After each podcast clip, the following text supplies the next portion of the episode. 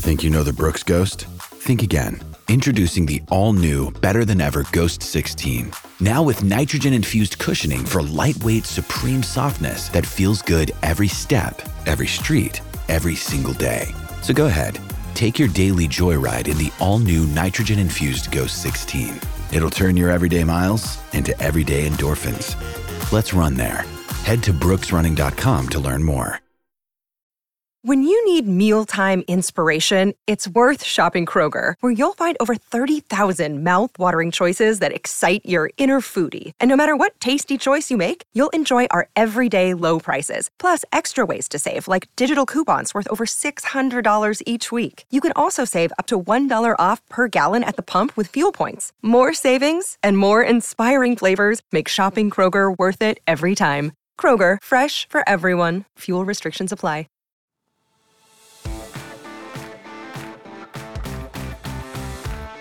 Welcome into the new PFF NFL Daily. Here's a recent snippet from the PFF NFL podcast.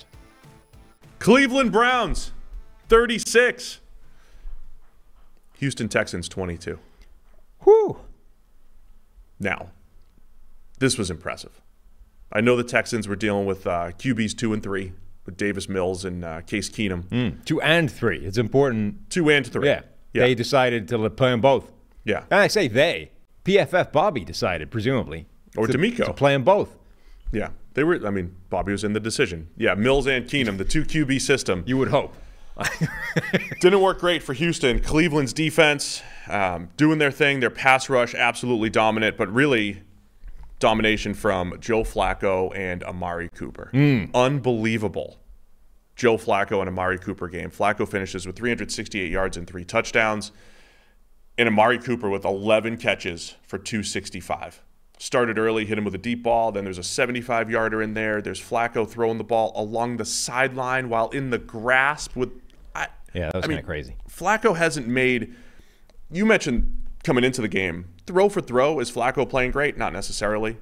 But the high end stuff that Flacco's brought to the table the last three or four weeks, I honestly don't think we've seen that from him in about 10 years. The Thi- high end Flacco stuff. This was a phenomenal game. I This mean, was great from start to finish from Flacco. I'm just saying This has to have been his best game for 90 plus. P, uh, passing grade, I believe.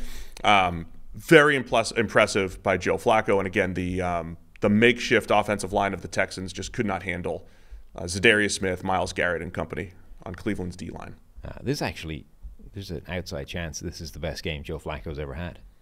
No, he's had some I mean, pluses. just saying, I'm back to 2015 and haven't come up with a better game yet. You're just gonna. I am now. You have 'cause 7 I'm- more years to go. Well, now that it now that it's occurred to me. Now here we go. There you go. Hit it. 2014. This is Joe Flacco's best game since 2014, where he had Early, two, early in the year, first two. six weeks.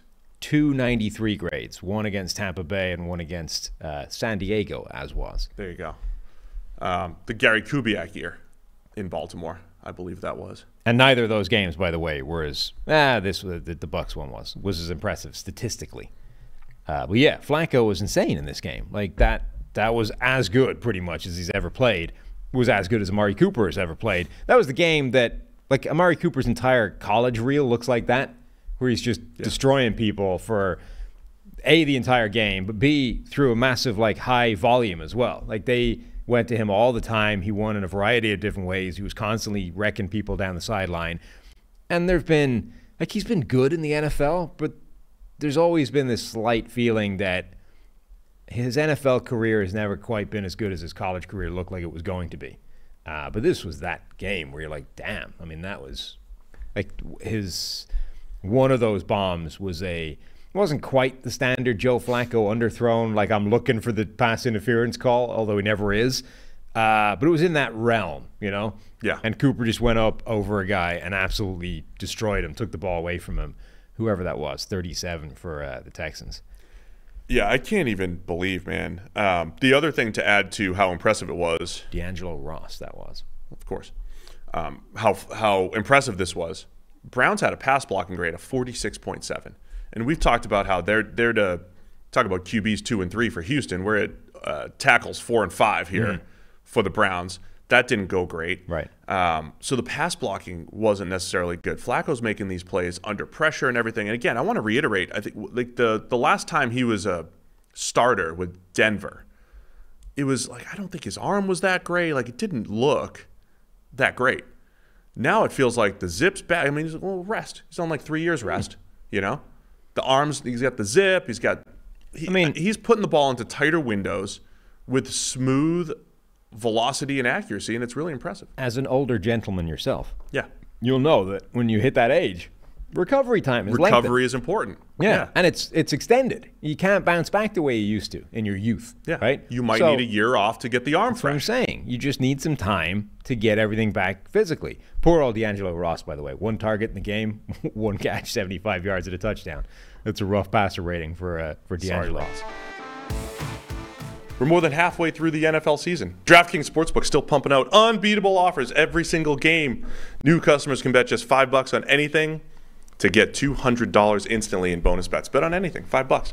DraftKings isn't stopping there. All customers can take advantage of a sweetener, uh, sweetener offer every single game this October. You can get in on the football action with DraftKings Sportsbook, an official sports betting partner of the NFL. Download the app now and use code PFF. So you can go check out Monday Night Football tonight. You got Niners, you got the Vikings. You can go do it right now. If you're a new customer, you can bet just $5 on anything to get $200 instantly in bonus bets only on DraftKings Sportsbook with the code PFF. The crown is yours. Gambling problem? Call 1 800 Gambler or visit www.1800Gambler.net. In New York, call 877 8 HOPE NY or text HOPE NY. That's 467 369. In Connecticut, help is available for problem gambling. Call 888 789 7777 or visit ccpg.org. Please play responsibly. On behalf of Boot Hill Casino and Resort, Kansas, licensee partner Golden Nugget, Lake Charles, Louisiana. 21 plus age varies by jurisdiction. Void in Ont. Bonus bets expire 168 hours after issuance. See sportsbook.com. Sorry, see sportsbook.draftkings.com slash football. Terms for eligibility and deposit restrictions, terms and responsible gaming resources. Uh, four official big time, official, it's an official stat per PFF. My, my stat. Four official big time throws for Joe Flacco. What a fascinating game football is, right? We, we're going to talk in, in about three and a half hours. We're going to talk about Patrick Mahomes and his struggles on Christmas. You have Patrick Mahomes, you know, inability to complete a pass beyond the line of scrimmage, and you have Joe Flacco fresh off the couch, Yeah. leading a 10 win Browns team and far more productive than the guy that we always, you know, that we think is the best quarterback in the league. That's just the, the nature of football and the ebbs and flows of an NFL football season. I mean, if you just looked at the list of, of quarterbacks that played football this week, it would be insane. and then categorize them into good or bad. I mean, on the good end of the spectrum, Joe Flacco played well, Bailey Zappe played well, and yet Patrick Mahomes had one of the worst games of any anybody in the season. Uh, I mean, yeah, this week made no sense at all. Um, Charlie Heck made his second start of the season for the Texans. Played in right tackle, 15 pass block grade. Not trying to pick on trying to pick on Charlie here, but Didn't help. um, Za'Darius Smith. They they put Myles Garrett over him a bunch. Za'Darius Smith. It was rough. Um, the Texans' offensive line was way worse than even the Browns' offensive line, who I mentioned had their struggles. Um, so the once again, the Browns' pass uh, pass rush just dominant, man. And if you, it's funny if you look at Myles Garrett's wins, I think it's the second straight week he's got like six in a row under five minutes in the fourth quarter, where it's just must pass must pass situations, and Myles Garrett just literally literally doesn't get blocked, Yeah, because you're talking about most of the time those guys win. You know, like if if a defensive end wins one out of four reps, it's good, and he's winning like five out of six and six out of seven. Um, that's just the nature of Myles Garrett, but also the Browns' pass rush and just how dominant they can be. 13 pressures Charlie Heck gave up. Yeah, it was rough. That's not great.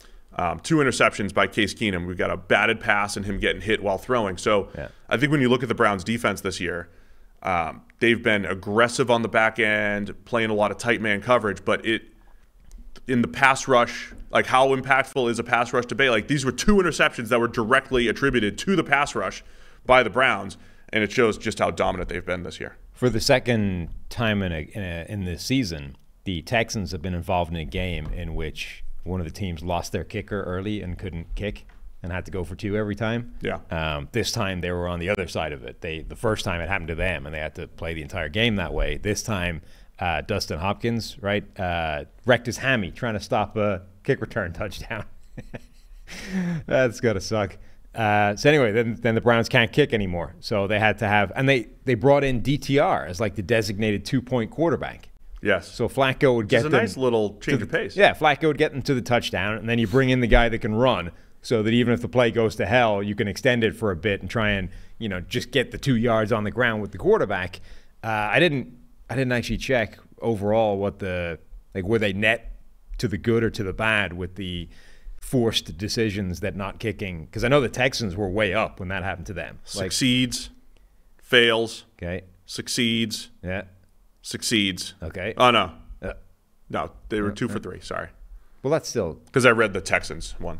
Okay, that's still good. Two for three. But then, but you also need to factor in um, the tur- the turn downs, right? The fourth downs where they go for it instead of kicking a field goal because they can't. Anyway, the point being, when it happened to Houston earlier in the season, like they were net way up from being forced to go for the fourth downs and the two point conversions. Um, I'll, I'll check at some point whether the Browns were, but you know, on the back of having uh, Coach Kelly in talking about never kicking, never going for it in uh, fourth down, always going for two, all those kinds of things. It'll be interesting to see if, like, every time it's forced on NFL teams, they're actually more productive. Yeah, it makes you, you know, makes you pull out the good two point plays. You know, there's there's a lot to it. The fourth down aggressiveness. Um, either way, it just makes it more volatile. So again, what does this mean? Browns go to ten wins, currently the number five seed. They're they're a game ahead of Buffalo for that last or for the for the top wild card spot. Um, so the Browns look like they're in control of the number five seed and the ability to play the AFC South winner, which is you know completely wide open. Rough weekend. If you're an AFC South fan, as people have said, Oh. if you're rooting for the AFC South, if you've got the forget the Shield cap, the AFC South cap every Sunday, you're like, come on, Jags, Texans, Colts, Titans, let's go. It's a rough weekend for you. Do divisions have their own logos? Is there an, like an AFC should. South logo? I would buy all eight and just rotate them. Forget the Shield. Because I'll know the like obviously the AFC and the NFC have their own logo, but do the divisions? They should. They absolutely should. And we'll make it like college, where you don't root for a team, you just root for a conference. Hmm. I used to be an Alabama fan. Now I'm just SEC, man. Just means more. Just rooting for the SEC. Um, so, Browns with their 10 wins. The Texans in that AFC South, how hard could it be?